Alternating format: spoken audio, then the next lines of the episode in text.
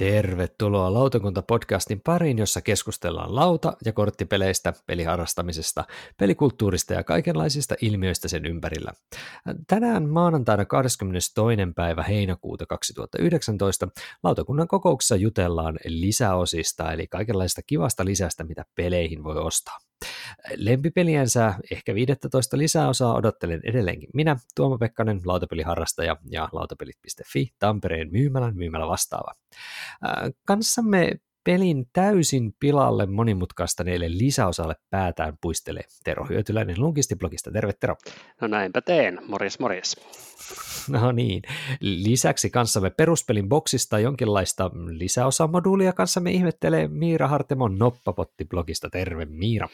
Hello Reija, hellät tunteet. No niin, mutta hei, aloitetaanpas kuulkaa semmoisella jutulla, että puhutaan mitä ollaan viimeksi pelattu.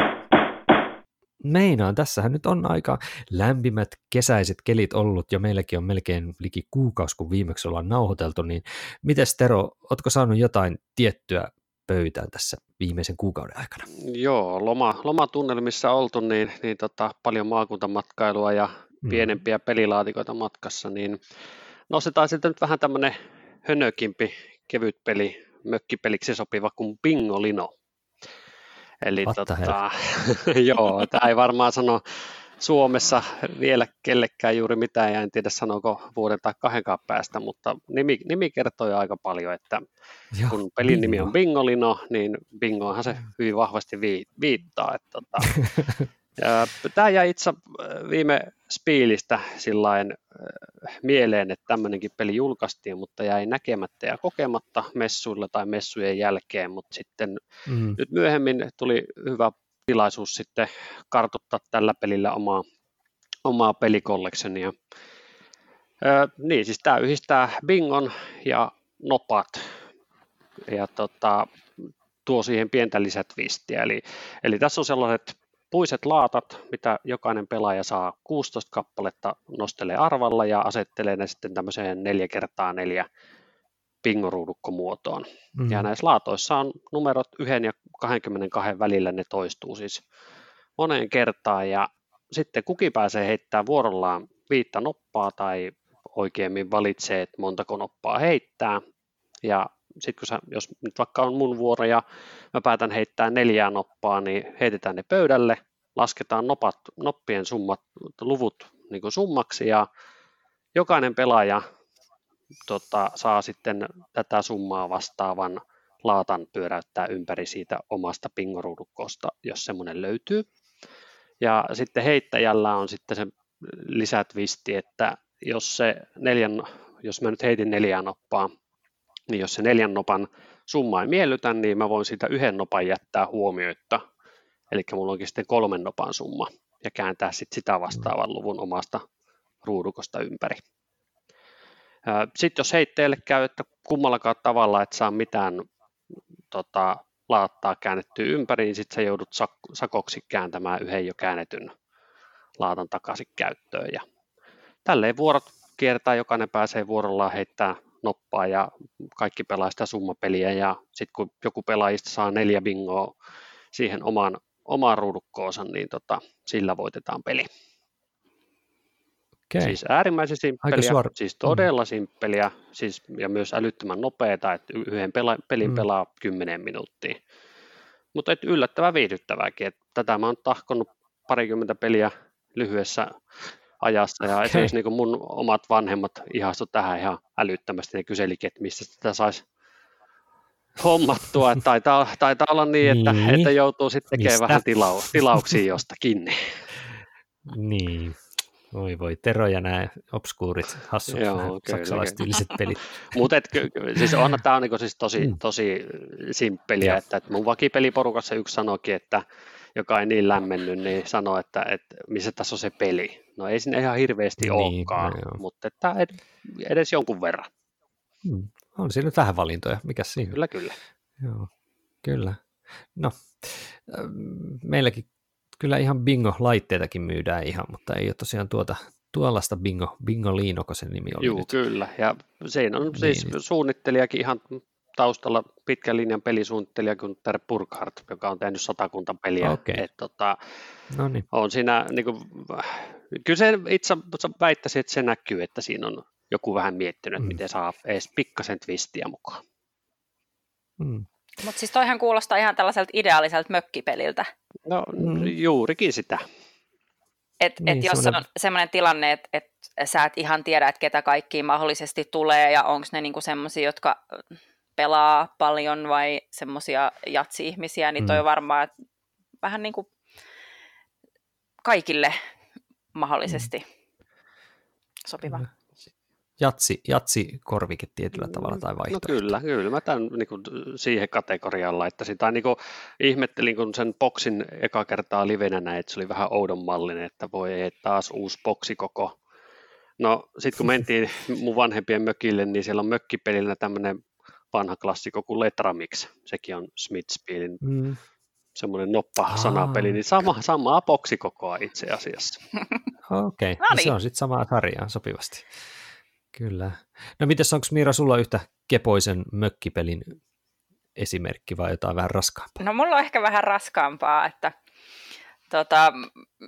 jotenkin meillä jäi viime mökkireissulla mökkipelit siis jotenkin ihan tosi minimiin, että en tiedä, sattuva ole semmoinen viikko, mutta tuossa mun miehen kanssa lainattiin kirjastosta Aeons End-niminen korttipeli, joka on siis tämmöinen yhteistyöpakan rakennuspeli fantasiateemalla, jossa on tämmöinen tarina, että maailma on tuhoutunut ja sitten me pelastetaan me, jotka muutamat ovat jääneet sitten tämän tuhon jälkeen vielä eloon.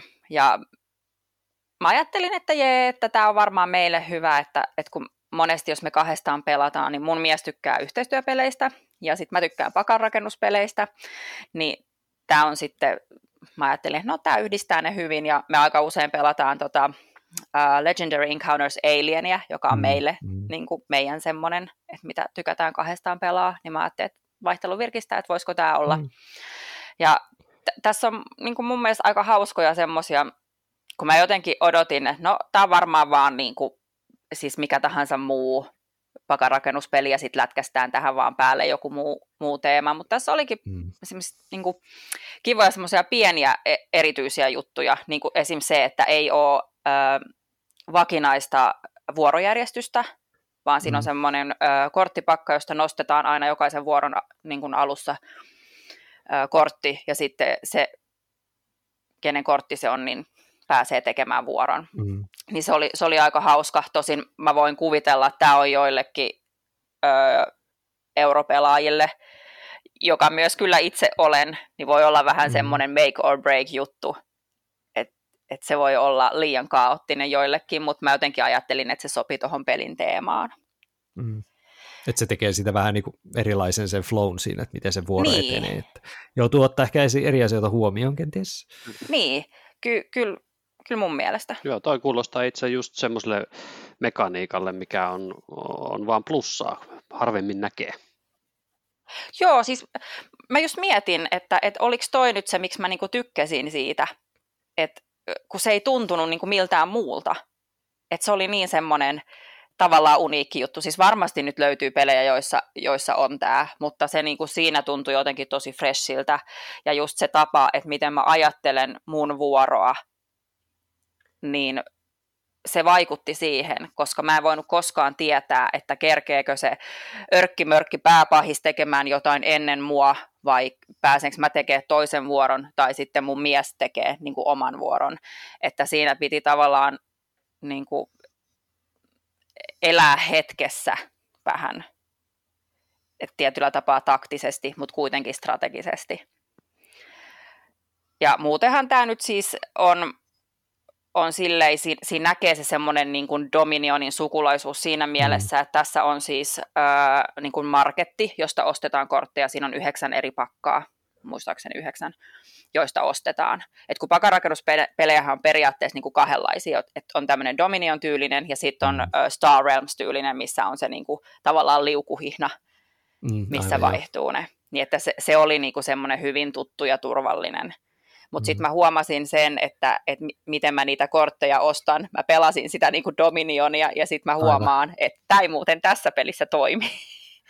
Ja sitten se peli oli jo puolessa välissä ja sitten mä niin kuin tajuun silleen, että okei, että toi pääpahis on alkanut nyt heittää aika pahanlaisia kortteja, koska siinä ne on jaettu niin kuin 3 tasoon. Että ensiksi tulee vähän helpompia, sitten taas vähän vaikeampia ja sitten lopuksi aivan törkeän vaikeita. Niin mä en ollut sitten, niin kuin, mä en siis pärjännyt sitten, kun tuli niitä 3. tason kortteja, niin sitten oikeastaan ollenkaan, että kun mulla oli paljon semmoisia perus yhden damagen tekeviä pikkutaikoja, niin eihän ne nyt siis tehnyt yhtään mitään. Et se vähän kaatui siihen, mutta mä vetoon tähän, että ensimmäinen peli. Totta kai. Niin sitä ei tiedä, miten mennä siihen, mutta siis oli sen verran kiva kokemus, että mä pelaan tätä mielelläni lisää. Eli siinä oli siis niinku hahmot. Näkyykö se jotenkin eri hahmot jotenkin erilaisena pelitapana? Joo, siis sen verran, mitä mä niitä vähän pläräsin, että jokaisella on yksi semmoinen oma niin kuin special power, joka sun pitää sen pelin aikana saada ladattua, että se tarvitsee sellaisia charge tokeneita, että sitten sen voi käyttää, ja se on kertakäyttöinen, ja sitten sun pitää ladata se niin kuin taas.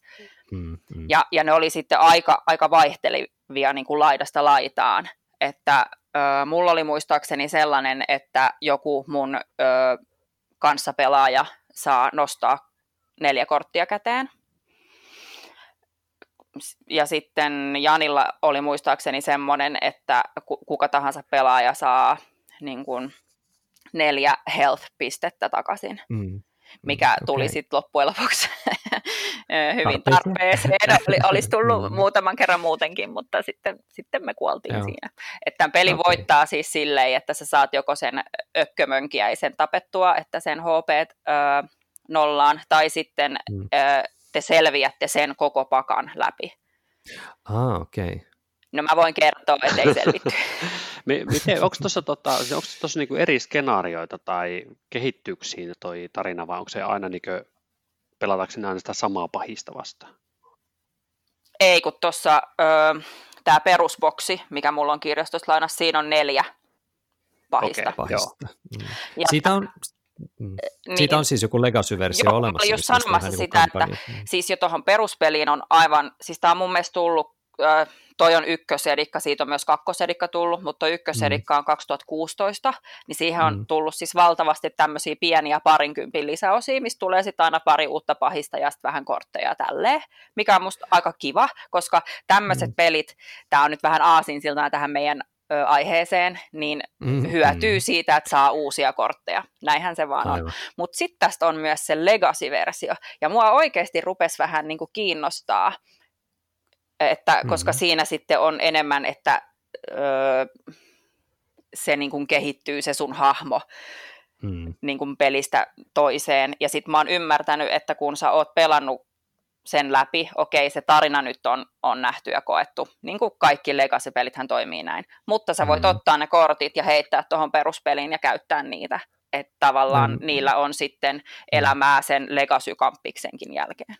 Näin mä oon ymmärtänyt, että se toimii lisänynä sitten käytännössä. Tai yhtenä tämmöisenä perusboksina on myös itsenäisesti. Niin, vähän niin kuin joo. Se ei ole sellainen legacy, että peli muuttuu käyttökelvottomaksi sen jälkeen, kun se on pelattu. Niin, sitä ja sitten mä näin, että siihen on vissiin tulossa myyntiin tämmöinen recharge pack. Eli en sitten tiedä niin kuin tarkoittaa, miten se nyt sitten toimii. Mutta kuitenkin niin, vähän niin kuin nollaus. On mahdollisuus nollaa, jos nyt siltä tuntuu. No niin, eli kuulijakunta nyt sitten huomioi, että Miira olisi ostohousut jalassa. Niinpä. Voi olla. Siis kyllä mä voisin kuvitella, että toi niin kuin näkisi meillä pöytäaikaa. Siis just tolleen, että eilenkin meillä, että kun lapset oli mennyt nukkumaan, niin kun mun mielestä tuossa oli aika silleen helpot säännöt, mä luin ne kerran ja mä osasin niin kun pelata ja opettaa sen pelin, niin mä ajattelin, että vaikka kello oli jo aika paljon, niin no kokeillaan. Ja sellainen on meillä tämänhetkisessä elämäntilanteessa tosi plussaa. Kyllä, ehdottomasti. Tuo kiinnostaa kyllä itseänikin, että täytyy jossain kohdassa päästä ehdottomasti testaamaan. Niin, mä uskoisin, että sä varmaan tykkäisit, mutta koska Tero ei ole ehkä yhteistyöpelien suurin ystävä. Muistat aivan oikein. Niin, mä luulen, että Tero ei välttämättä tykkäisi, mutta Tuomo, mä mä voin melkein uskoa, että sä tykkäisit. Kyllä, joo. Fantasia, teema, pakarkennusmekanismi, yhteistyöpelit, kaikki nuo kelpaa mulle, ja kyllä sitä on niin kuin ainakin BGGnkin listalla aika korkealla on, niin uskoisin, että on ihan hyvä tapaus. Ja hei, tällä kertaa ei ole tulhu. Ja no se on ihan bonusta, että vaihtelevat teemat. Mm.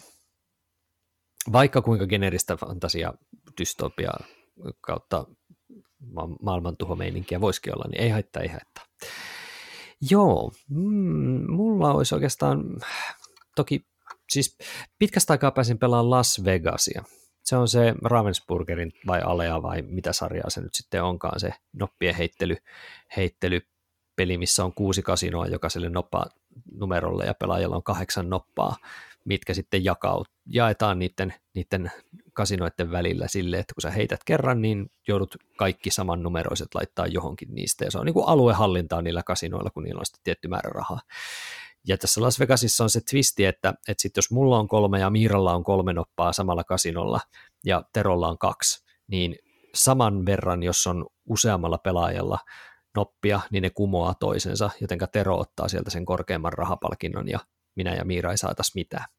Niin tämä on ollut sellainen, mikä mulla on ollut hyllyssä jonkin aikaa, mutta tosi tosi harvoin sitä pääsee pelaamaan, kun en mä oikein kaksinpelinä jaksa Las Vegasia, mutta nyt kun meillä tuli kavereita käymään, niin saatiin se sitten pöytään, ja sehän oli oikein mainio tämmöinen kevyt noppailu, mistä itse tykkään jostain syystä kohtuu paljon jopa.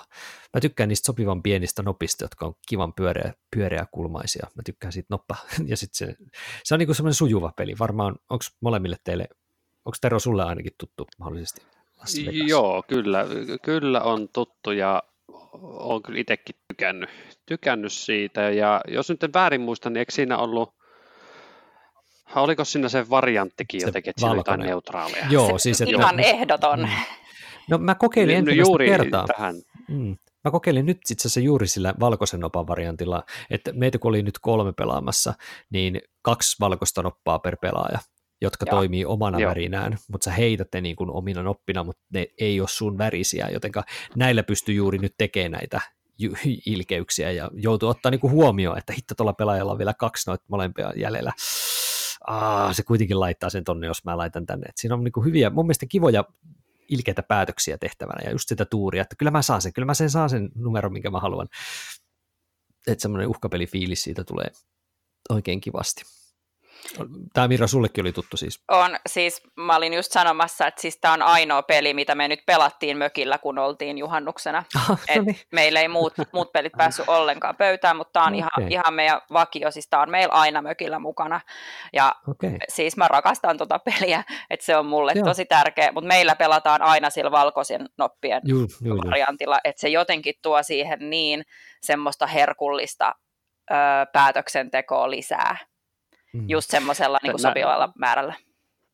Kyllä, näin mäkin muistan, että se nimenomaan se, kun otti ne neutraalit nopat mukaan, niin se toi siihen vielä just sen tarvittavan lisäpotkun. Et siihenhän on nyt itse asiassa, onko niin, että se on just nyt tuloillaan, silloin joku vuosijuhla, onko joku 10-vuotisjuhla mahdollisesti tällä pelillä, ja siihen on tulossa uusi edikka, joka sisältää lisää osia yllättäen, eli mä katsoin sen yhden esittelyn, mikä se lisäosa on siihen, niin se on esimerkiksi semmoinen, vähän niin kuin Carcassonnessa on se semmoinen tavallista isompi meeple, joka lasketaan 2, niin yksi lisäri, mikä tuohon saatavilla on siis sellainen isompi noppa, joka todellakin lasketaan 2 nopaksi, kun se laitetaan jonnekin, niin aika eleganttia. Semmoinen, että mulla on tuossa varmaan itse asiassa olisi itsellä isompia noppia, mitä mä voisin iskeä siihen ja käyttää niitä tuossa pelissä suoraan. Joo, mulla on siis tämä Las Vegas Boulevard lisäosa, jossa on siis niin kuin useampi pieni moduuli, jotka sä voit sitten niin kuin valita, että otatko sä tai ei. Niin meillä se on tungettuna siis peruspelin laatikkoon, mutta tässä se on mun mielestä 10-vuotisjuhlajulkaisu, niin kuin. Joo. Onko se jopa nimellä Royal Las Vegas tai joku tämmöinen, että se on vähän muutettu. Olla joku. Niin siinä nyt ne tulee sitten kaikki siinä perusloodassa mukana. Niin suosittelen kyllä hankkimaan, jos vähääkään tykkää tämmöisestä kepeähköstä aluehallinnasta, niin se on jo aika hyvä setti, että saa sen lisäosan. Vaikka ei edes niitä kaikkia moduuleja käyttäisi, niin just itse asiassa toi iso noppa, niin se on kans mun mielestä niin kuin aika vinkkejä. Sitten siinä tulee semmoinen 7. kasino, joka sitten taas toimii vähän eri tavalla kuin ne muut ja tämmöistä näin. Joo, mutta se on siis aika hyvä lisäosa sun mielestä, eikö niin? Joo, kyllä meillä on käytetty sitä paljon. Siis ei ehkä niinku ihan kaikkia juttuja, mä en edes muista mitä kaikkia siinä on. Mutta silleen, kun meillä tupataan sit pelaa, kun se on kuitenkin aika nopea peli sit loppujen lopuksi, niin monesti pelataan pari peliäkin putkeen, niin sitten saatetaan, no hei, otetaanko nyt toi tuosta tuolta laatikosta ja tälleen. Aivan. Vähän niin kuin eri varianteilla, variaatioilla sitten vähän. Joo, kyllä. Mutta hei, tämä onkin hyvä semiaasin siltä meidän tämänpäiväiseen aiheeseen, eli todellakin lisäosiin, että minkälainen on hyvä lisäosa, minkälainen on huono ja mitä ylipäänsä ehkä nyt lisäosaksi vai moduuliksi voikin oikeastaan kutsua. Eli mennäänpä sitten se aiheeseen. Paitsi totta kai hämäsin, koska ensinhän meidän täytyy kyllä puhua, koska tänään 22. päivä tosiaan heinäkuuta, itse asiassa juuri tuossa iltapäivällä muutama tunti taaksepäin, julkaistiin myöskin Spiel des Jahres ja Kenner palkintojen voittajat. Ja muistatteko te vielä, mitä te silloin, hetkinen, oltiinko me tällä samalla porukalla muuten puhumassa näistä ehdokkaista? Mä en ollut. Eikö se oli Annika ja Tero? Muistatko sä Tero enää, mitä sä arvioit, että osuitko oikeaan? Väittäisin, että mä arvioin ja osuin oikeaan sen Wingspanin kohdalla, mutta nyt sen SDJ-osalta en muista, että taisin pistää rahani tämän Rainer Knitsian laman puolesta, ehkä. Kyllä, ehkä, joo. En mäkään enää muista, mitä mä siihen sanoin, mutta kyllä mä muistaakseni Wingspanin sanoin myös Kennerspielin voittajaksi, ja sehän se tosiaan sen NS perhepeli plus kategorian, eli Kenner harrastajapelipalkinnon voitti tosiaan Wingspan. Detective Modern Crime Game, mikä nyt olikaan sen ja sitten sen Carpe Diemin, niin niiden nenän edestä, ja se oli kyllä aika ennalta arvattavaa, vaikea mun oli kyllä loppujen lopuksi nähdä, että Detektivellä ja Carpella olisi ollut sitten loppujen lopuksi mahdollisuutta, toki se saksalainen jury, niin, että toki se jury nyt on mikä on, että sillä voi olla oma tiettyjä näkökulmia, mutta kyllä se oli nyt jotenkin niin kuin pelillisesti tosiaan niin kuin lähimpänä ehkä sitä, mitä niin Kenner hakee, eikö niin? Niin kuin sä sanoit, että Detektiivi on liian raskas siihen. On aivan liian raskas. Kyllä. Ja sitten tosiaan tämä ehkä hämärin Spiel des Jahres ehdokkaiden näkökulmasta, kun miettii, että siellä oli se Very Words partypeli, Just One partypeli, ja sitten oli se hieman uunoa fiksumpi, mutta vain vähän laama, mikä onkaan. Alkuperäiseltä teemaltaan kai sen piti olla joku hyttysteemainen. Okei. Ainakin jostain mä luin, että sen piti olla hyttysteemainen, mutta sitten julkaisija ei halunnut, että Amigo ei halunnut, että se on mikään hyttynen. Niin sitten se vaihdettiin laamaksi. Anywho, niin sen voitti kuitenkin siis tämän Spiel des Jahresin sitten se Just One partypeli, joka on kyllä ihan mainio peli sekin. Menikö oikeisiin suuntaan, Miira? Joo, siis mä olin ihan varma siitä Just Oneista, mutta mä tuon Kennerin, siis mä toivoin, että Wingspan voittaa, koska se on oikeasti hyvä peli, mutta mulla oli jotenkin semmoinen kutina, että ne kuitenkin sit laittaa Carpe Diemin. Sekin olisi ollut oikein hyvä vaihtoehto. Joo. No, mä en ole pelannut, mutta niin kuin... Kyllä siis se on tasaisempaa harmaata niin kuin europeliksi, että en ole Wingspania pelannut, mutta se on saanut niin mahtava vastaanoton, että mä luotan, että se valinta on hyvä. On se hyvä. Se ei haittaa yhtään, että Euroopan markkinoille se saa kanssa hyvän, niin kuin entistä isomman näkyvyyden. Mun mielestä se tekee hyvää lautapeleille. Ihan tällainen niin kuin kauempaa katsottuna niin erinomainen valinta, että tuollaisella tuotantolaadulla ja tuollaisella pelillisellä laadulla saa nähtävyyttä. Kyllä mua vähän olisi pelottanut, jos se Carpe Diem olisi oikeasti voittanut. Se ei ole ihan se suunta, mihin mä haluan ehkä ton tasoisen, tollaisen semiharrastajapelin menevän. Nyt sitten loppujen lopuksi kuitenkaan. Mutta ehkä tästä nyt ei enempää, koska me siinä erillisessä jaksossahan näitä finalisteja ruodittiin ja aika paljon, niin ei mennä tähän sen enempää. Onnitellaan nyt voittajia kuitenkin, ja syksyllähän tässä tulee kaikenlaisia muitakin palkintoja jaettavaksi, niin päästään kyllä spekuloimaan sitten kotimaisilla palkinnoilla sitten kanssa lisää. Jes, mutta mennään siis nyt sitten siihen itse asiaan. Eli siis tosiaan meidän aiheena ovat lisäosat, lisärit ja sen sellaiset, ja aloitetaan vaikka ihan siitä, että mitä mieltä te olette, että nyt kun jos tulee niin kuin peruspeli, perusboksi, ja sen sisällä on tämmöinen vaihtoehtoinen moduuli, niin onko se lisäosa vai oikeasti moduuli, vaikka se peli itse käyttäisi sanaa expansion? Siis musta se tuntuu siltä, että se on, peli on suunniteltu, että sitä käytetään, mutta sitten on ajatellut apua, mutta onko tämä liian monimutkainen, niin no kutsutaan sitä moduuliksi, niin sitten se niin kuin peli vaikuttaa, että se ei ole niin vaikea, mutta sitten tämä ei kuitenkaan ole niin kuin lisäosa.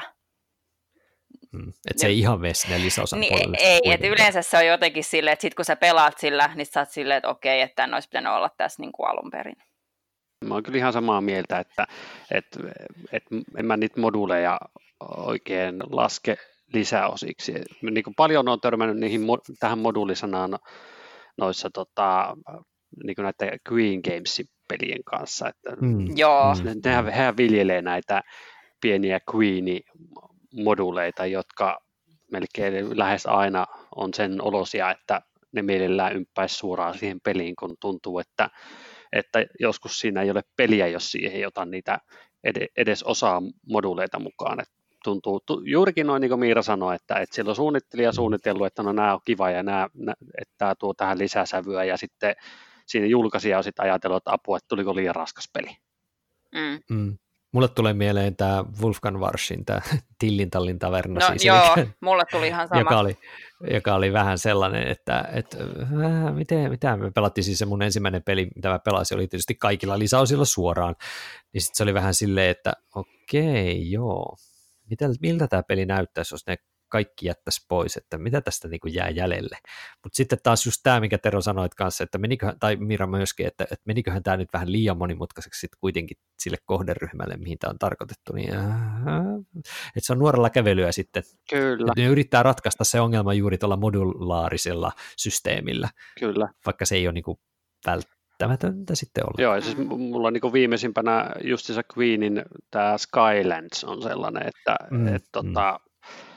nyt kun sen retailina ostaa kaupasta, niin siitä jää ne Queen-lisäosat, eli lisälaatat saamatta, jolloin sä pelaat käytännössä aina melko lailla samaa peliä, ja se on kyllä vähän vesittynyt, että kyllä se kaipaa ne lisälaatat. Mutta niitä sitten myydään? No niitä sitten saa netin kautta, erikseen. Niin kyllä, joko Board Game Geekin shopista tai sitten mun mielestä Queenin kautta saa suoraan, tai esimerkiksi niin kuin just jossain pelimessuilla, niin on ostettavissa sitten jälkikäteenkin. No sit noin kuulostaa kyllä just vähän niin kuin semmoiselta rajatapaukselta, että lasketaanko noin nyt kuitenkin sitten, etenkin kun ne ostetaan niin kuin erikseen, niin lisäreitä sitten vai ei. Niin. Mites teidän mielestä, lasketaanko lisäreiksi sitten nämä tämmöiset niin kuin tarinan jatkot tai skenaariot tai vastaavat, niin kuin esimerkiksi vaikka jossain Arkham Horror Living Card Gameissa tai Time Storiesin lisätarinat. Onko ne jotain muuta vai onko ne niin kuin lisäreitä? No Time Storiesissa ainakin niissä kyllä tulee sitten jo niin paljon sitä tavaraa niin kuin lisää, että ne tuntuu vähän niin kuin enemmän lisäosalta kuin moduulilta. Tai ainakin just verrattuna noihin Queeneihin, niin et ne on kyllä mun mielestä sit jo vähän niin kuin enemmän tätä expansion-kategoriaa. Lisää pelattavaa. Kyllä, niin. Kyllä. Toi on vähän veteen piirretty viiva, kyllä. Mä kaipuisin tuohon samaan näkökantaan kyllä. Vaatiiko, eli niin kuin voisiko ajatella, että meillä on lisäosia, jotka lisää sisältöä ja ehkä vähän siinä samalla jotain uusia tapoja pelata sitä, ja sitten on lisäosia, joissa on ehkä enemmän sitten jopa sitä, mikä muokkaa niinku sitä peliä. Et mä ymmärrän hyvin tarinallisissa peleissä, se on tärkeää, että sitä sisältöä on paljon siellä niissä lisäosissa, se on se juttu, millä ne varmaan myöskin sitten niinku rahaa tekee, ja toisaalta mitä ihmiset kaipaakin niihin. Niin, mutta ootteko te, niinku, jos mietitte omia pelitottumuksia ja mistä tykkäätte, niin onko teillä tällaisia niinku pelejä, johon te kaipaatte lisää sisältöä kuinka paljon? Oletteko te niin kuin lisäosa-ihmisiä vai enemmänkin peruspeli-ihmisiä? En tiedä, onko tämmöinen jako edes järkevää, mutta siis kaipaatteko lisäosia yleensä peleihinne? Mitäs Tero esimerkiksi sulla? No mä oon kyllä hyvin pitkälti vahvasti sitä mieltä, että lisäosat on turhia. Okay. Siis, aika niin kuin suoraan sanottu, mutta se on hyvin lähellä mun näkemystä, että niin kuin pääsääntöisesti niin kuin ne suurin osa niistä peleistä, mitä mä oon pelannut, niin ne on erinomaisia sellaisina, kun ne on niin kuin alun perin suunniteltu. Mm. Ja siis on tehty se myyntipakkaus ja pistetty kauppaan ja myyntiin. Ja sitten kun tällaiseen peliin, kun se menestyy ja saa julkisuutta ja näin päin, niin sitten kun sellaiseen lähdetään sorvaan jälkikäteen jotain lisävirityksiä tai lillukanvarsia, niin sitten siinä voi hävitäkin jotakin siitä, minkä takia se peli oli alkujaan semmoinen hyvin etenevä, jouheva. Että siitä tuleekin semmoinen purkkavirites, kun hups heijakkaa, se sun pelisuunnittelija ei ollutkaan miettinyt etukäteen, että tähän pitäisi ehkä saada jotain lisätauhkaa kylkeen ja sitten siihen väännetään justiinsa jotain lisälautaa peruslaudan kylkeen ja viritetään sääntöjä ja tehdään poikkeuksen poikkeuksia. Niin hyvin silleen, että jos nyt oikein yhteen one-linerin laittaa, niin mä oon pääsääntöisesti sitä mieltä, että mieluummin mä ostan sitten ihan uuden pelin ja saan sitä kautta vaihtelua, kun yritän lämmittää sitä vanhaa. Mites Miira, ootko? Mä oon taas täysin erilainen.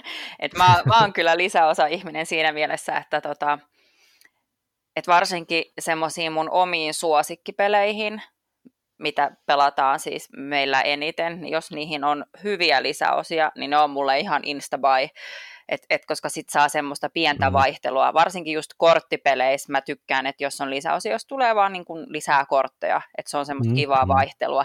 Mä en välttämättä tykkää sellaisista lisäosista, missä niin kuin mekaniikat heittää sit ihan häränpyllyä ja sit se peli ei ole enää se peli, niin kuin mikä se oli alun perin. Koska sellaisiakin näkee kyllä tosi paljon. Et mä tykkään enemmän sitä, että saa vaan niin kun sitä lisäsisältöä ja vaihtelua semmoiseen peliin, josta mä jo pidän. Ja myönnän, että meillä on kyllä aika paljon lisäosia. Ehkä mulla on pieni ongelma. Mutta, niin. Tai siis jos mä nyt annan vaikka esimerkiksi joku Small World. Small Worldin on tosi paljon lisäosia, mutta ne on käytännössä vaan niin kuin uudenlaisia niinku rotuja. Niitä rotuja, niin juuri näin. Et okei, siis nythän viime aikoina on tullut niitä vähän isompia lisäosia siihen, mikä vitsi se oli se joku River-juttu ja Sky-juttu ja mitä näitä on. Mä en ole niitä kokeillut, mutta siis noi kaikki muut, mitä mulla on, niin ne on vaan niinku, että siis se peli pelataan edelleen ihan samalla lailla, mutta et on vaan sit niinku vaihtelua. Niin se on musta niinku kiva. Joo, toi on itse asiassa, niin kyllä mä sillain on tietyllä tapaa, vaikka tuossa kovasti karrikoiden sanoinkin, että en ole lisäosa ihmisiä, niin olen myös Miiran kanssa samoilla linjoilla, että millä saa vaihtelua ilman, että se peli niin kun isosti muuttaa muotoa, niin on ihan ok.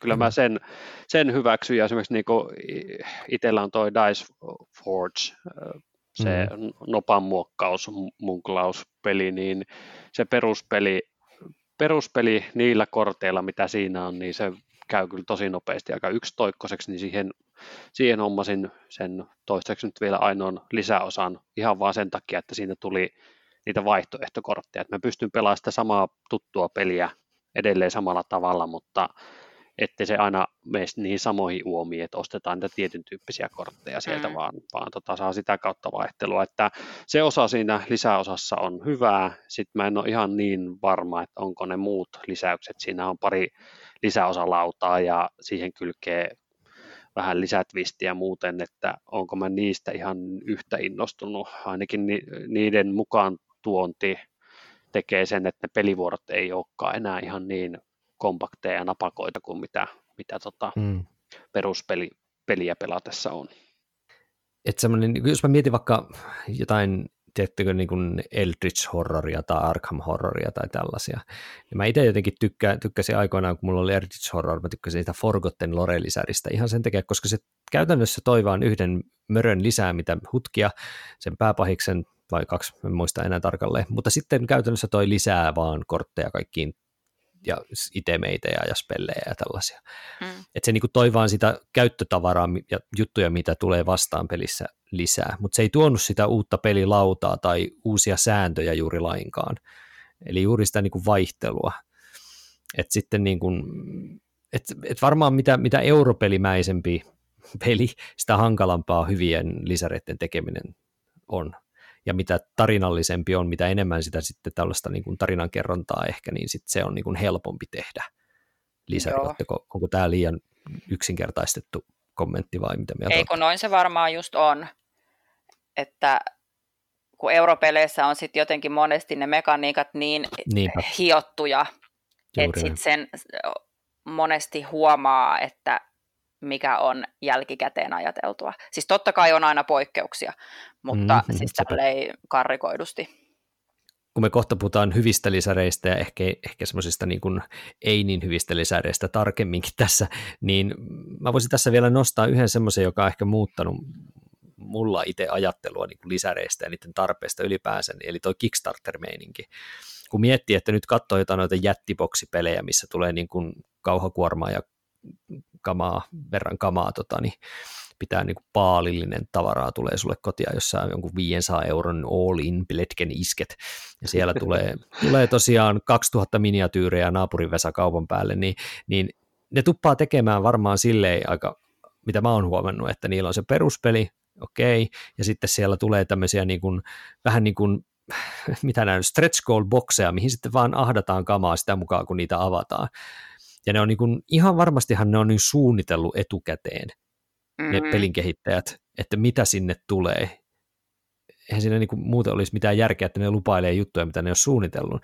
Niin just alkaa sitten miettimään sitä, että okei, että niin kuin, miten tämmöinen niin kuin pelin kehittäminen menee Kickstarter-maailmassa, missä täytyy niin kuin varata näille, vähän niin kuin lisäreihin varatuille asioille, tiedätkö sitä stretch goal-juttuja. Eihän kaikki tietenkään niin tee, mutta eikö nyt aika yleistä nykypäivänä ole toi? Niin vaikuttaako se jotenkin näiden lisäreiden arvoon tai ylipäänsä niinku niiden laatuun sitten jotenkin? Niin toi on mulla toi isoin kysymysmerkki, toi laatu. Että no te tiedätte, että mä en ole mikään Kickstarterin suurkuluttaja. Mä olen siis osallistunut yhteen Kickstarteriin. Niin en voi siis oikealla kokemuksen rinta-äänellä puhua, mutta puhunpa silti, että mun mielestä monesti niin kun, siinä tulee se semmoinen, että ihminen kokee, että mä saan mun rahalle ihan sikana lisäarvoa, mutta saat sä oikeasti. Et se on vaan sellaista kromeota niin kun heitetään siihen, mutta sillä ei ole niin kun sen pelin sisällöllisesti sitten välttämättä ihan hirveästi semmoista timanttista jutskaa, että se on tämä, mikä siis, kulttuuri nyt on. Mutta siis esimerkiksi vaikka se joku Batman jättipeli, mikä tuli, niin oliko siinä, mä en nyt muista tarkalleen, mutta oliko siinä joku 5 erilaista Batmania ja sitten joku lehmä Batman tai jotain, en mä tiedä. Eikö siellä ollut joku lehmä, jolla on supersankarin viittä, että se vaan voi pelata sillä? Aivan sama. Mutta siis niinku pointti on se, että siellä alkaa niinku mennä vähän niinku överiksi tietyllä tavalla. Noin. Niin ja toihan nyt ei tuo mitään siihen peliin. Mutta se tuo sen keräilyaspektin, siis niin. Se, että ihmisille, jotka on faneja, niin saa sitten tietysti sitä kamaa, mitä ne haluaa. Saa sen spesiaali lehmä Batmanin sen pelin. Niin. Minkä voi laittaa sitten takan koristeeksi. Juuri näin. En tarkoittanut sinne takkaa, vaan siihen takan peukselle. Niin, ne ei ole edes hyviä sytykkeitä, ne muoviset jutut siellä. Niin, siis mä oikeastaan, kun itsekin vähemmän Kickstartereihin olen osallistunut, mutta kyllä seuraan, että mitä sitä kautta tulee, niin musta on sinällään, niin kun ne on ihan ok, että okei, että nyt kun saadaan tämä pletkelevel, niin nyt korvautuu ne pahvinatterit jollain puisilla meeplehässäköillä tai eläinjutuilla. Ne on mun mielestä ihan hyviä ja toivottaviakin, siis jos itse osallistuisin, niin on se kivempi saada sitten jotain pientä ja käypästä puunappulaa kuin niitä pahvikauntereita. Mutta sitten vähän karsaasti suhtaudun niihin, on näitä europelipuolella nähnyt myös niitä, että sieltä Kickstarterin kautta tulee joku joku lisää juttu, vaikka lisää klaani tai lisää joku erikoisominaisuus, josta sitten, että mikä tuntuu silleen, että on vedetty sinne niin kuin osaksi sitä peliä ihan viime kalkkimetreillä, kun se peli pistetään painoon ja sitten sääntökirjaan kerrotaan, että okei, että nyt jos käytät tätä Kickstarter-ekstraa, niin tässä on sitten se vaara, että se ei olekaan nyt sitten niin kuin ihan tasapainossa niiden muiden klaanien kanssa. Kun tällaisiakin on nähnyt, niin mä en niin oikein sitä taas arvosta lainkaan. Tuntuu, että siinä kohtaa on käynyt niin, että no, pitää joku leveli vielä keksiä, niin saadaanko kuvittaja ja pelisuunnittelija keksii vielä yhden klaanin tähän pelin mukaan. Mutta semmoisen, mitä ei ole käytännössä millään tasolla testattu kunnolla palautsin kannalta. Että se, kun jos sääntökirjaankin oikein kirjattu, että tästä nyt ei ole takeita, että onko tämä balanssissa, niin se ei taas kuulosta järkevältä. Ja semmoinen, mikä Kickstarterin ja lisäosiin liittyy, niin sehän on kanssa aika selkeää, että sitten ne retail-versiot, jos tulee niin kuin tavalliseen kauppaan, niin sanotusti kivijalkakauppaan sitten näitä Kickstarter-pelejä, niin ainahan nämä tietysti osa Kickstarterin lisistä jää kokonaan tietysti saamatta ylipäänsä, koska pitää olla näitä Kickstarter-eksklusiiveja, että vain ne, jotka Kickstartassa saa sitten sen supersankarilehmän siinä pelissä mukanaan, mutta sitten myöskin nämä Kickstarterin siinä niin kuin Kickstarter-jutun aikana tulleista lisäkamasta, niin nekin sitten yleensä hajotetaan sitten useampaan pieneen lisäriin ja sitten niitä myydään mahdollisesti aika paljon kovemmalla hinnalla. Et toisaalta tämä on, jos haluaa sitä tavaraa saada, niin toki Kickstarterissa se tosiaan saa, niin kuin Miirakin sanoi, että sitä saa sillä rahalla sitten todennäköisesti vastinetta. Mutta minkälaista vastinetta, niin tässä nyt on vähän se, mitä itse pelkään, mitä toi Terokin sanoi, että just tämä, että se pelisuunnittelun, se semmoinen niin kuin mitä europälimäisempi, niin sitä hankalampia tämmöiset just on, vähän niin kuin viime hetken jutut ja nämä lisät, niin ehkä semmoisissa peleissä mä kyllä jättäisin aika vahvasti niitä lisäjuttuja pois, kun taas sitten just näissä tarinajutuissa se on ehkä helpompi, kun sieltä tulee nyt joku uusi lisäkamppis, tämmöinen niin kuin selkeä kokonaisuus, kyllä, lisätarina tai joku tällainen uusi hahmo ja jotain tällaisia, niin antaa nyt mennä vaan, että ne varmastikin on ihan ok. Mutta se on niin kuin jännä, että siellä nuo lisärit on saanut tämmöisen uuden twistin tietyllä tavalla tämän pletkileveltä kautta stretch goal-jutuissa, että siitä tulee ihan oma osansa kanssa. No mutta hei, sitten seuraava asia voisikin olla sitten ihan puhtaasti se, että kuitenkin hyviä lisäreitä on, mietittyjä lisäreitä on, semmoisia lisäreitä, joita ilman ette haluaisi enää peruspeliä pelata. Mutta koska mä haluan lopettaa tietysti asioita yleensä positiiviseen nuottiin, niin aloitetaan ensin semmoisista lisäreistä, jos teille tulee mitään mieleen, että mikä on itse asiassa ollut aika huono lisäri. Tai joku semmoinen lisäri, joka ei ole itse asiassa ollut kauhean pitkälle mietitty tai olette kokenut, että ei tällä ole kyllä mitään järkeä. Carcassonne katapultti. No siinä on kyllä hyvä esimerkki. Siis kyllä. Mun mielestä sen olemassaololle ei ole mitään perusteita. Mitä mä pääsen aina selittämään töissä? Niin. Aina selittää, missä se 7 on? No ei sitä oikein ole olemassa. Niin, ootteko te oikeasti pelannut sillä? En ole edes päässyt pelaamaan. Mä oon pelannut. Olen pelannut, kyllä. No niin. Siis se on ihan älytön.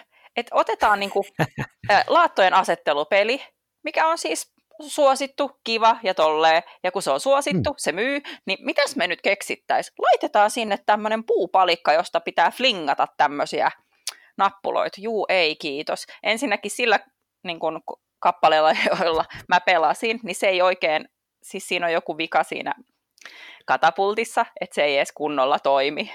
Mä en tiedä, onko se kaikissa sama vai oliko meillä vaan jotenkin viallinen se.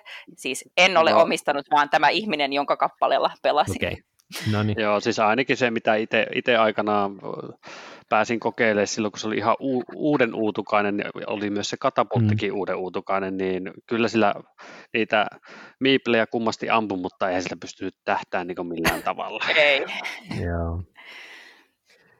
Eli siis ihan hyvä esimerkki huonosta lisäristä. Tuleeko Tero sulle mieleen jotain huonoa lisäriä? Joo, olen itse jopa haksahtanut aikanaan tähän lisäriin, eli Reef Encounter on semmoinen klassinen vanhempi Richard Priisen peli, ja ihan mahtava pelinä, ja sitten siihen tuli, kun siitä tehtiin uusi painos, jonka ostin silloin joskus yli 10 vuotta sitten, niin samaan aikaan myös sitten tämmöinen lisäosa, vai tuliko vuoden myöhemmin lisäosa hankittavaksi, mikä teki juuri sitä, mitä lisäosan ei pitäisi tehdä, eli lähti monimutkaistaa sitä peliä, eli siinä tuli erikoislaattaa ja erikoiskorttia, sellaiseen peliin, mitkä ei oikeasti kaivanneet kumpiakaan näistä. En muista, tuliko jotain muutakin, mutta että siis ei käytännössä hyödyntänyt jo toimivaa olemassa olevaa palettia, vaan lisäsi kaikkea uutta säläerompetta. Joo. Mulla on itse asiassa 2 esimerkkiä. Toinen on tuosta, kun me puhuttiin, oliko se nyt pari jaksoa takaperin tuon Kaitsun kanssa noista Lord of the Rings-peleistä, niin mä siellä puhuin siitä War of the Ringin ykkösedikkan isosta lisäriboksista, eli siitä Wars of Middle Earth, mikä hitto se nyt oli toi, Battles of the Third Age, vai mikä hitto se nyt lisäosa kumminkin oli, missä tulee niinku moduulina lisää kamaa peruspeliin, ne on ihan fine, ne on ihan jees, en välttämättä nyt ehkä niitä siege-towereita ja laivoja nyt niin hirveästi ja enttejä, voin elää ilmankin, mutta kelpaa ne sinne sekaan, mutta sitten siinä tuli se Companion Game, mikä oli semmoinen niin kuin taistelupeli niillä samoilla komponenteilla, peruspelin komponenteilla, niin kuin uudet kartat, uudet säännöt, ja keskitytään nyt sitten pelkkään siihen niin kuin pikkasen pienemmän mittakaavan yksittäiseen taisteluun. Helmin syvänteen taistelu esimerkkinä oli toinen niistä, ja toinen oli sitten joku muu, mitä en muistakaan enää, mutta oli miten oli, niin se ei esimerkiksi kyllä vakuuttanut ollenkaan, että on jäänyt kyllä ihan täysin, että en kyllä edes jaksa kaivaa yleensä sitä niin kuin peruspelin niitä lisäkamoja sieltä esille kunnolla, että niin harvoin kun sitä pelaa, niin se on niin suuri sääntökuorma lisää siihen peruspeliin, jotta se peli ei kaipaa, niin se on niin kuin jäänyt ihan ehdottomasti mulla niin kuin hyllylle se. Ja sitten toinen esimerkki myöskin on aika semmoinen tyypillinen, on ehkä Race for the Galaxyn lisärit, että siinä on esimerkki, että niin kuin eka lisäri lisää muutamia sääntöjä, pysyy vielä ihan jees, kun tulee niitä goaleja, mitä voi kerätä, ihan kiva homma, ei tuo niin kuin monimutkaisuutta juurikaan. Seuraava lisäri tuo jo vähän lisää siihen jotain lisäjuttuja, että oliko niin kuin toisten pelaajien alueiden valtaaminen, kortin pölliminen. Ja sitten seuraava tulee taas lisää monimutkaisuutta.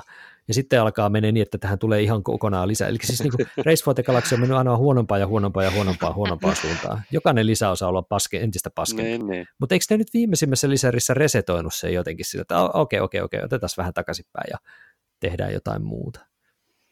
Mutta niin kuin se on ollut kyllä aika synkkää. Mites, onko teillä Reiska taustaa silleen, että ootteko samaa mieltä Reiskan lisäreistä? No mä en ole pelannut Race for the Galaxyä, kun onko mä pelannut 2 kertaa, ja siis molemmilla kerralla ihan vaan peruspelillä, että en ole niihin lisäreihin tutustunut ollenkaan. Okay. Ja mä oon taas enemmän Roll for the Galaxy-tyyppi. Toi teitä, kuulkaas. Mä oon hankkinut vaan sen ensimmäisen lisärin, että ehkä saatan toisen lisärin hankkia vielä joskus mahdollisesti, mutta toi on jo ihan hyvä setti on itse asiassa noin 2, siis ensimmäinen lisärikin siihen, eikä ehkä kaipaa enempää, koska silloin se on just se, että sinne on tuotu lisäkamaa ja se ei halua sitä, että se niin kuin hyvin suunniteltu, hyvin optimoitu moottori alkaa yskiä, kun liikaa lisätään sinne kaikkea roinaa. Mutta mennään se onkin vähän positiivisempaa siis, eli sitten peleihin ja esimerkkeihin hyvistä lisäreistä, niin tulisiko sulle Miira joku esimerkki jostain hyvästä lisäristä? No ihan nyt tälle ensimmäisenä tuli mieleen roleplayeriin toi Monsters and Minions, mikä mun mielestä on siis tosi toimiva. Se ei ole siis millään tapaa sellainen, että siinä pelissä olisi ollut jotain vikaa, kun joskus on sellaisia lisäosia, että peruspelissä on ollut vähän jotain sellaista ongelmaa, niin sitten tehdään lisäri, joka korjaa sen. Niin, tämä ei ole siis todellakaan sellainen, että peruspeli toimii tosi hyvin. Mutta se vaan jotenkin, niin kun, vaikka se tuo aika uusia juttuja niin kuin just pääpahiksen ja sitten niitä minioneita, mutta se tuo ne jotenkin sellaisella orgaanisella tavalla, että ne tuntuu siltä, että ne olisi voinut olla siinä pelissä aina. Niin kuin sehän tuo siihen niin kuin se, että kun se kauppaosuus oli vähän semmoinen, että vähän niin kuin välillä semmoinen niin kuin turha lisä, että tuntuu, että se oli vähän semmoinen tyhjäkäyntiä. Niin nyt se tuo sen vaihtoehdon juuri siihen eniten. Niin, eikö vaan? Niin. Et jos siellä ei ollut mitään, mitä sä haluut, sit sä oot silleen, niin. No laitetaan poistoon tosta yksi kortti. Mutta nyt sulla on sitten tämä vaihtoehto mennä, niin. Onko se nyt hunt vai miksikä se termi? No joku tämmöinen, metsästää minioneita, sanotaan näin. Just näin. Niin se on kiva. Kyllä. Kuulostaa nyt just semmoiselta lisäriltä, minkä se peli varmasti kaipaakin. Niin, joo, se toi siihen sopivasti lisää. Ainoa huono puoli siinä, että sen setup kasvaa, kasvaa taas entisestään pikkasen lisää, niin se on semmoinen, että no joo, mutta sen vielä jaksaa. Mut sen antaa anteeksi. Me ollaan tehty silleen, että yksi niinku laittaa sen peruspelin setupin, ja sitten toinen laittaa vaan ne lisäosan jutut. Joo, okay, niin sitten se, niinku, se menee siinä jotenkin sillä aika suht kätevästi. Et nyt mä vähän jännään, kun kickstarttasin sen kakkoslisäosan tähän, niinpä. Joka siis tuo, se on Fiends and Familiars nimellä, ja siihen tulee, että niinku on semmoisia niinku, avuliaita eläin, miksikä niitä nyt suomeksi sanotaan? Lemmikkejä vähän, niinku, ja sitten taas tämmöisiä niinku, pieniä vihulaisia, jotka on vähän ärsyttäviä. Niin se nyt varmaan taas sit tuo sitä setup-juttua lisää, mutta se vaikutti niin mielenkiintoiselta, että mun oli pakko lähteä siihen mukaan. Oliko tämä nyt se lisäosa, mikä toi mukana myös isomman laatikon, että saa kaikki samaan boksiin? Sen sai valita. Okay. Että, siis sä voit, sen pysty kickstarttamaan niin, että sä saat vaan sen lisäosan, mutta mä otin sen niin kuin sillä isommalla laatikolla, että mä saisin noi kaikki tavarat samaan. Joo, se on jännä. Mä ylipäätään näistä lisäosissa arvostan sitä, jos mä saan sen lisäosan kamat samaan boksiin sen peruspelin kanssa, koska itse kun kuljen peli-illoissa tai jossain pelitapahtumissakin, niin jos mä en saa niitä samaan boksiin mahtumaan, niin silloin mulla käytännössä melkein aina käy niin, että en mä jaksa niitä lisäkilkkeitä ottaa mukaan, jos ne ei kulje samassa boksissa. Mulla on vähän sama, että ne laitetaan kyllä aina peruspelin boksiin, jos mahdollista. Tästähän on tietysti sitten niin kuin Carcassonne ja Dominion ehkä esimerkkejä just semmoisista, että mä en ole Dominionia esimerkiksi yhteen systeemiin laittanut, niin kuin monet laittaa niin kuin samaan isoon jättikokoiseen boksiin, kaikki lisärisen melkein mitä saa mahtuu, mutta mä pidän niitä niissä omissa bokseissaan, jotka on tietysti kuljettamisen kannalta ihan katastrofaalinen ratkaisu. Mutta harvemmin mä Dominionia kyllä itse asiassa talosta ulos vien, että se on sitten ihan kotona kyllä sitten siinä.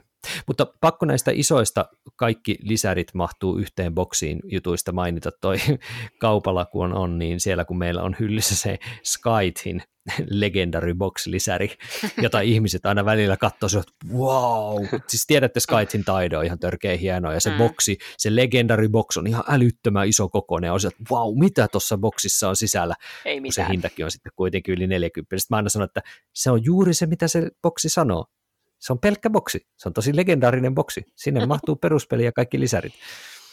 Sitten on vaan se, että mitä, se on tyhjä. Joo, se on pelkkä boksi. Ai vitsi, tai tollasiakin on. Kyllä, se on tosi hieno. Siis niin kuin Star Realms, siihenkin myytiin myös tämmöinen vastaavanlainen jätti-jättiboksi, mihin saa laitettua ihan kaikki mahdollinen, mitä siitä on tulossa ja ehkä ollut tullut ja tulee tulossa myöskin. Että se oli ehkä toki pykälää aika paljon pienempi. Ja Smash Up. Niin mä olin just sanomassa, että Smash Upiin on, mutta siinä sentään tulee mukana siis joku vitsi mä en nyt muista, mikä, mutta siis jotain vähän niin kuin pelikortteja, siis korttejakin siihen peliin. Niin, aivan. Tossa ei taida edes tulla mitään inserttejä tai dividereitakaan kunnolla tuossa legendaarioksessa. Hämmentävää. Tämä on tällaisen europelaajalle kyllä hämmentävää tietoa.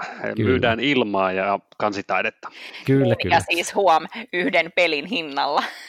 Niinpä, sehän se vielä on, että se ei ole todellakaan halpaa pahvia, mutta se on niille, jotka kerää kaikkea, ja tämä onkin nyt aasinsilta mulla siihen kommenttiin tähän väliin vaan, että kun itselläni on noita Carcassonne ja Dominionin lisäreitä jonkin verran, niin Carcassonen puolelta mun on mainittava ehdottomasti se kakkoslisäri Carcassonesta, joka on nyt vaan ihan helvata hyvä. Elikkä... Siis se kirkot ja, mikä se on, onko se nyt se kirkot ja kievarit vai mikä se on? No englanniksi on, oliko se Traders and Builders? Mutta se on se kirjurit ja kauppiaat. Okay. Kirjurit ja kauppiaat, kun mulla, joo se on kyllä. Kakkoslisäri anyway, niin se on kyllä ihan rautaa. Mulle taas se on just se kirkot ja kievarit, se on aivan ehdoton. Kyllä se on, se on mun pakollisten lisäosien listalla juuri tämä eka lisäosa. Ilman sitä en kyllä oikein Carcassonne pelaisi, koska se tuo sen, että se antaa niistä teistä, tasapainottaa sitä teistä kyllä, saatavia. Nimenomaan. Joo. Siis mulla ja mun vaimolla on siis 1 ja 2 aina peruspelissä. Ne on meillä semmoisia juttuja kyllä, että kyllä se 1 on ehdottomasti kanssa heti siinä hyvänä 2 niistä oleellisimmista lisäreistä Carcassonneen. Ja Dominionissa tietysti Prosperity, eli mitä mä nyt en voi muistaa, nousukausi. Niin, Dominionin nousukausi on myös ihan ehdoton niin kuin Dominionin lisäreistä mun mielestä parasta, mitä siihen löytyy. Mitäs onko muita hyviä lisäreitä? No, mulla oli 3. Toi kirkot ja kievarit tuohon Carcassonne oli se 1. No sitten on tämä Kingsburyn lisäosa, joka, no Miira varmaankin muistaa tai Tuomo, että onko se tässä uudessa Kingsburissa jo mukanakin se lisäosa. Se on siinä kakkosedikassa. No niin, joo. Kyllä se, joka on rumaan näköinen, mutta siinä tuli sen tämä lisäosa valmiiksi mukana. Eli sen mä koen sen lisäosan pakolliseksi sen takia, että jos vaan pelkästään sillä peruspelillä pelaa, niin siinä peruspelissä, onko se 6 rakennusträkkiäkö siinä on vai 7, en muista ulkoa, niin siinä oli muutamat tietyt, mitkä oli astetta paria parempia kuin ne muut, niin sitten se tahto aina uriutuu, että kaikki rakentaa niitä tiettyjä rakennusträkkejä, ja ne muut jää vähän unholaan, niin nyt tämän lisäosan myötä siihen saa niitä korvaavia liuskoja, ja vai oliko peräti, oliko se jopa joku vaihtoehtoinen rakennuslautakin, niin joo, siis siinä on silleen, että siinä tulee siis 1 rivin isompi rakennuslauta, ja sitten siinä on sen lisäksi vielä ne semmoiset yksittäiset liuskat, mitkä niinku täyttää vain 1 rivin, josta oliko se niin, että sulle jaetaan 2 ja sä valitset niistä sitten jommankumman, ja ne oli kaksipuoleisia, jotenkin näin. Joo. Mutta toi on niinku Kingsburyin mun mielestä ihan niinku must have lisäosa, en pelaisi ilman. Toki siinä lisäosassa tuli myös jotain jokaiselle oma erikoisefektityyppi, ja sitten oli mahdollisuus korvata ne jotkut nopaheitot, kuninkaanjoukot niillä lätkillä ja muuta, mutta vähintään ne rakennuslaudat toi peli tarvii, jos sitä yhtään enempää pelaa. Sitten mun 3. on oikeastaan vähän erityyppinen lisäosa meri, niin on nämä Age of Steam tai Power Gridin, niin nämä vaihtoehtoiset kartat. Joo, eli totta. Erityisesti Age of Steamissa mä näen, että ne on pakko olla edes muutama lisäkartta, koska muuten se kartta, mitä sä pelaat, on aina samanlainen, ja kun ne kartoittain se peli painottuu vahvasti aina tiettyyn osiin pelilautaa, niin sitten se niillä vaihteet vähän karttaa, niin saat tarvittavaa vaihtelua. Power Gridissähän se rakentuu sitten vähän eri tavalla. Riippuen pelaajamäärästä, niin siitä pelilaudasta käytetään tiettyä osaa. Ja se taittiin vielä silleen jotenkin yhteisesti valita, että mitä osia käyttää, niin se ei ole ihan niin pakollinen, mutta kyllä mä Power Gridiäkin yhtään enempää pelaaville suosittelen jonkun lisäkartan hankintaa. Eikö ne vaikuta kuitenkin yleensä ne lisärikartat vähän siihen niin kuin voimalaitosjakaumaan tai johonkin polttoaineiden saatavuuksiin? Joo, kyllä. Sieltä tulee, se tekee heti kanssa vaihtelua. Kyllä, juuri näin. Nämä on oikeastaan mulla mun 3 pakollisena lisäosa vinkkinä. Mites Miira, olisiko sulla lisättävää vielä? No, Terohan tuossa nyt mainitsi kaksi mun listalta, eli just Carcassonne ja Kingsburgin To Forge a Realm, joten mä sitten heitän tällaisen kuin Imperial Settlersin Why Can't We Be Friends. Eli Imperial Settlers on tämmöinen tableau-rakentelukorttipeli, ja se, miksi tämä Why Can't We Be Friends on semmoinen pieni niin kuin korttipakkalisäri, että kun siihenhän on saatavilla sitten semmoisia, mitkä on ihan bokseissa, mutta tämä on semmoinen vaan, niin kuin mikä tulee, semmoinen pakka. Nimittäin tämä tuo sellaisen open production käsitteen siihen peliin, ja se ehkä poistaa siitä semmoista pientä ilkeätä elementtiä, jossa kun sä voit tuhoa siinä toisten rakennuksia, mikä siis joillekin on ihan fine, mutta mä oon huomannut, että monesti aika monet pelaajat on sanonut, että taisi ihan kiva ilman mutta nyt sitten kun siinä tulee näitä open production kortteja, jossa sä voit niin kuin vaan vierailla toisen luona tuhoamatta sitä, niin se sitten pikkasen sitä terävyyttä siitä niin kuin hioo, että se ei poista tietenkään tätä, että sä voit mennä ja moukaroida toisen rakennuksen maan tasalle, mutta tämä on ehkä sulle niin kuin semmoinen suotuisampi vaihtoehto. Et siinä tulee niin kuin yksi tämmöinen vaihtoehto lisää, sanotaan näin. Et se ei niin kuin tavallaan muuta sitä peliä, mutta se tuo sellaisen jutun, jonka mä olisin vähän toivonut, että siinä pelissä olisi alun perin ehkä ollut.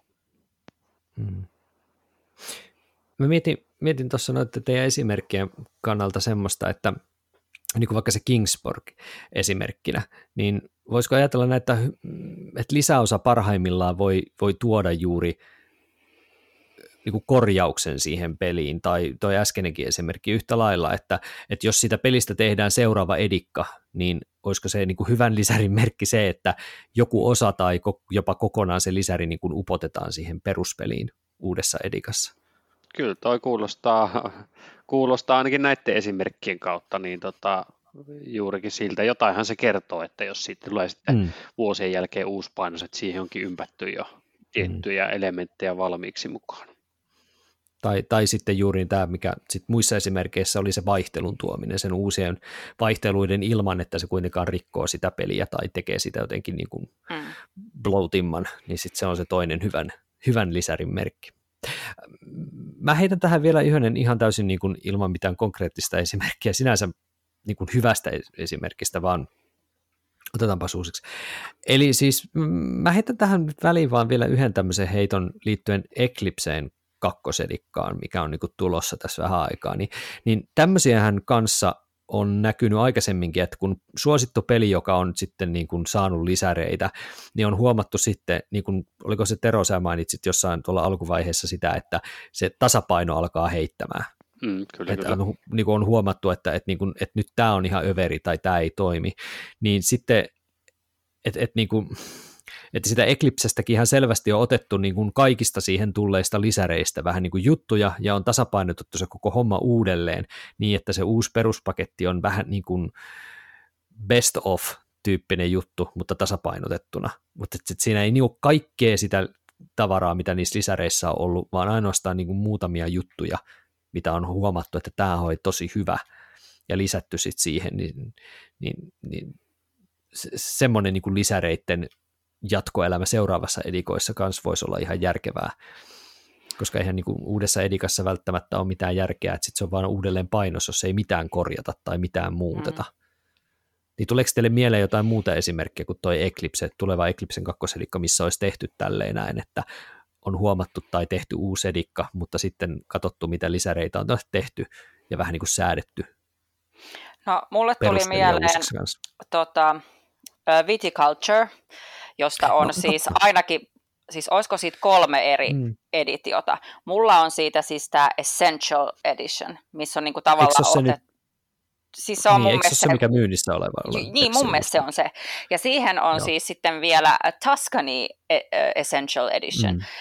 Ja siis Tuscany oli jo siis kauan sitten olemassa, ja tämä ei nyt ole ihan tässä ei ole niinku ihan kaikki ne samat, että sieltä on jotkut juustot tai jotkut omenahillon tekemiset, tai siis mikä ei liity viiniin millään tapaa, niin jätetty pois, koska mä toivon ainakin, että se on seurausta siitä, mitä niin kun me pelaajat ollaan niin kun ilmaistu kantaa ja tolleen, että todettu vaan, että no ne ei ehkä ollut niin kivoja, että sitten siihen on vaan niin kun otettu ne essential-jutut mukaan. Aivan, kyllä. Ja eikö Twilightin perun nelonen ole kanssa tämä niin kuin nelosedikka on myös esimerkki siitä, että on niin kuin otettu lisäreistä paria juttuja ja twiikattu sitä taas vähän niin kuin lyhyemmäksi ja paremmaksi. Niin se oli ainakin yksi semmoinen, mikä tuli mieleen tässä samalla. Joo. Mulle ei tule tuommoisista twiikkauksista nyt. Koko ajan mietin, että kun näitä europelipuolella on kyllä niin kuin tällaisia yksittäisiä viikkauksia tehty, että on, niin kuin, on ollut, julkaistu peli aikana ja sitä on paljon pelaajat tahkonut ja pelannut ja tahkonut ja pelannut ja löytänyt sieltä sitten niitä epätasapainoja, että sitten kun sitä vuosien jälkeen tehdään se uusi painos, niin sitten on otettu huomioon se saatu palaute PGG:n tai suoraan julkaisijalle, että okei, täällä on pari korttia, joita pitää niin kuin lähteä laimentaa samalla, kun ehkä on sitten tuotu jotain muuta siihen peliin lisää, mutta samalla on tehty se, otettu se palaute vastaan, että on sitten väännetty, vaikka sitä on mukamas kovasti koitettu ja alun perin tasapainottaa, niin kyllähän niitä silti tuommoisia yksittäisiä tasapainotuserheitä sattuu itse kullekin. Eikö joku Feast for Odin ole esimerkki tästä, että se Norwegians esimerkiksi tuo jotain? Okei, niin joo. Huomattu, että hei, että tässä on nyt jotain, mitä voitaisiin ehkä tehdä toisin ja on tuotu. Mä ymmärsin, siihen, että ainakin kaksin peli on käytännössä paras ainoastaan Norwegiansilla. Mä en ole itse pelannut sillä, joten tämä on vain kuulopuhetta, mutta näin minun on ymmärtää. Ja sitten yksi, mitä mä rupesin miettimään, että missä mahdollisesti on julkaisija kuunnellut ostajia, kun tämä Star Wars Rebellion, kun ilmestyi, eli Fantasy Flight Gamesin iso boksi, ja sitähän on siis yleisesti mun mielestä pidetty niin kuin ihan hyvänä pelinä. Meilläkin on se, ja että se on semmoinen niin kuin onnistunut tuotos, paitsi, että kun kukaan ei tykkää siitä taistelusta siinä. Niinpä, juuri näin. Et siinä niin kun se pallo on nyt sitten tippunut jonnekin syvään kuiluun, niin sittenhän ne julkaistaan, onko se Rise of the Empire vai mikä se on sen lisäosan nimi, joka sitten niin kun, käytännössä on tälleen, että hei, muistatteko te sen noppataistelun, mikä me tehtiin? Joo, unohtakaa se, että tässä on nyt nämä kortit, joita käytätte. Okay. Et siinä on niinku suoraan otettu se palaute, että hei, että tämä ei ollut kiva juttu tässä. Mutta sitten sen lisäksi, että tulee tämä korjaus, niin sitten siinä on tietenkin annettu niinku lisää hahmoja ja muutakin, että saa vähän sitten rahoille enemmän vastinetta. Kyllä. Tuotu niitä Rogue One-elokuvan hahmoja sitten siihen peliin mukaan. Ja jotkut lisärit voi olla erinomaisia esimerkiksi vaikka senkin takia, että mun mielestä ehkä sympaattisimpia esimerkkejä on, oliko se Newsfjordin, onko se joku Kampela lisäosa, niin, missä tulee niiden ihan miniatyyri, mini rahojen tilalle vähän isommat rahat. Ihan sen takia, kun ihmiset on ollut sellainen raivana, että ei näitä voi pelata, kun ne on niin pieniä. Ja siis ne on ihan karseet, ihan oikeasti. Niin. Ne on sellaiset, että niinku verenpaineet nousee niinku kattoon, kun sä huomaat, että sulla on kaikki siis pienet nuppineulan pään kokoiset rahat lattialla. Niin. Eikö se ole ihan verrattavissa siihen, että jos olisi tietty vaikka X-Wingin tai jonkun pelin, missä on joku diali, minkä keskeltä pitää pahvista tökätä pois se semmoinen niin kuin reikä jollekin, niin se on semmoisen reijän täytteen kokoisia juttuja, jotka on niin ihan oikeasti naurettavia. Pikkurillin kyllänne mahtuu 4 sellaista tai jotain, että todella miniatyyrejä. Niin tämmöisiäkin lisäreitä on siis, jotka todellakin kuunnellaan pelaajia ja kehitetään siihen sitten vähän niin kuin paremmat komponentit korvaamaan ehkä jotain, tai twiikkaillaan jotain, ei niin toimivaa. Että aina ei lisärin tarvitse siis tuoda lisää asioita, vaan korjata myöskin voivat hieman sitten peliä. Joo, mutta hei, me olemme puhuneet asioita ja varmaan voitaisiin puhua lisääkin vaikka kuinka paljon, mutta kello tikittää niin, että ollaan tuntia tässä väännetty kyllä asiaa aika hienostikin, niin tuleeko teille mieleen vielä jotain lisättävää lisäriasiaan? No semmoinen, mikä mulla tuli tuossa joku aika sitten mieleen, mutta unohin sanoa, että mikä mua yleensä ärsyttää lisäosissa, on se, että on tämmöinen trendi, että kun tehdään lisäosa, niin sitten siinä on niin kuin 5. ja 6. pelaaja mukana. Ja onko olemassa peliä, jossa se on ikinä hyvä idea asia, jos se on ollut vaikka 2-4 pelaajalle, että sä lisäät siihen sen 5. ja 6. pelaajan? Usein. Miten niin, se on kyllä huono. Katan on esimerkki, jossa se ei ihan hirveästi esimerkiksi toimista loppujen lopuksi. Ei todellakaan. Siis kun mun mielestä ei ole, ei. Siis esim. Mun lempparipeli, The Voyages of Marco Polo, siinä on tää iso lisäosa Agents of Venice, niin siinä tulee siis 5. pelaajan härpäkkeet mukana. Ja siis se on mun lempparipeli, mutta mä en ikinä pelaa sitä 5. Mutta onneksi ne sattuu olemaan violetit, joka on se mun peliväri, millä mä haluan aina pelaa. Mä voin kyllä käyttää niitä osia, että ne ei silleen tullut niinku turhaan, mutta mä en ikinä pelaisi sitä 5. Ihan oikeasti. Joo, toi on ihan hyvä toki varmasti poikkeuksia on, joku laittaa siis vaikka kommentteihin, jos on yleensä mun mielestä pelaajien lisääminen, siis partypelit on asia erikseen, mutta niin kuin muihin peleihin, niin kun se tuo sit vaan turhaa odottelua, ja, niin ei, se harvoin on hyvä idea. Totta. Mulle tuli vielä mieleen. Tämä on ehkä lisäosa kautta variantti, nyt mennään ehkä tuonne vähän harmaalle vyöhykkeelle, mutta tulee mieleen, että mä suosittelen, kun pelejä luette ja opettelette, että jos sillä sääntökirjassa nyt on ns. Peruspeli ja sitten siellä on joku mitä experienced players, siis niin kuin kokeneemmille pelaajille jatkopätkä, niin kannattaa, suosittelen, että luette sen, että mitä se tuo se lisää siihen peliin mukaan se eksperteille tehty osio, koska osassa peleistä on haksahdettu just siihen, että siellä on julkaisija ajatellut, että tuleeko liian hankala, jos on tämä sääntökuorma, ja sitten tehdään se semmoinen basic-peli, joka voi sitten vesittää sen kokonaisuuden. Niin kuin yksi todella hyvä esimerkki on tämä Palaces of Carrara, Kramer Kieslingin peli, joka aikanaan lytättiin aika isosti Spielissä, kun siellä pelutettiin sitä peruspeliä, ja se peruspeli onkin tosi vesittynyt. Et se, mikä se tuo sitten näille kokeneemmille pelaajille lisää, niin sieltä tulee vasta sitten niin kun ne herkut ja osuudet siihen peliin mukaan, jotka ei sitä sääntökuormaa juuri lisää, mutta että josta tulee sitten se pelin mielenkiinto ja niin kun pitäkää siis mielessä, että jos on vaan mahdollista ja aikaa, niin katsokaa sieltä sääntökirjasta, että mitä se basic-peli pitää sisällään versus sitten se experienced versio tai lisämoduulit tai millä nimellä se sääntökirja niitä nyt sitten esitteleekään. Kun toi on just semmoinen, että toi ei oikein uskalla kuitenkaan sanoa yleisesti, että aina pelatkaa sillä. Juu, ei, se on ihan totta. Koska mulla on juuri esimerkkejä että niin kun, esimerkiksi malliesimerkki on vaikka Aikamatka Suomi, niin siinä mä tykkään siitä ihan niin kuin perus basic niin kuin timelineista otetulla jutulla, missä ei ole mitään vastauspelilautaa. Lätkitään vaan niitä kortteja järjestykseen ilman mitään pistelaskutrackia tai mitään tarkkojen vuosien tietämistä. Tai just niin kuin toi Terraforming Mars esimerkkinä, jonka Prelude-lisäri on by the way ihan rautaa hankkikaa. Niin sitten sen sisällä oleva se korporateera, niin en mä kyllä sillä pelaisi ekoja pelejä ollenkaan.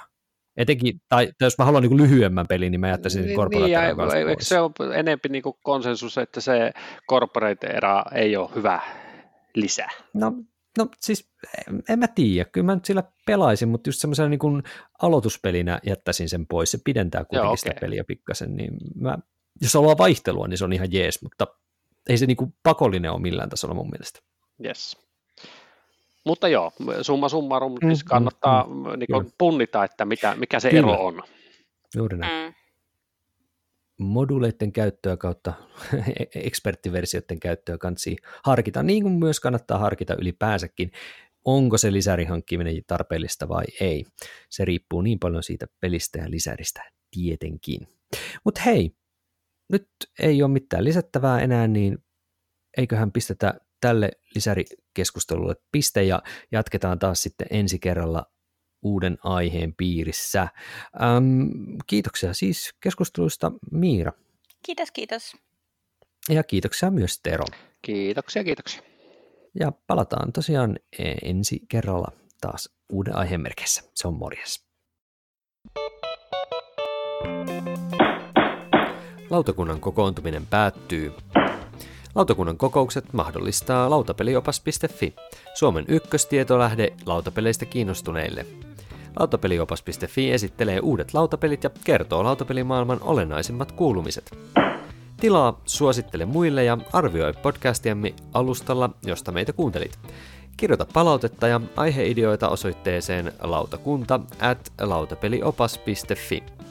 Seuraa myös lautakunnan jäsentemme blogeja, eli Noppapottia, Todellisuuspakoa, Puutyöläistä, Pöydällä ja Lunkisti-blogeja. Kiitos kun osallistuitte kokoontumiseemme.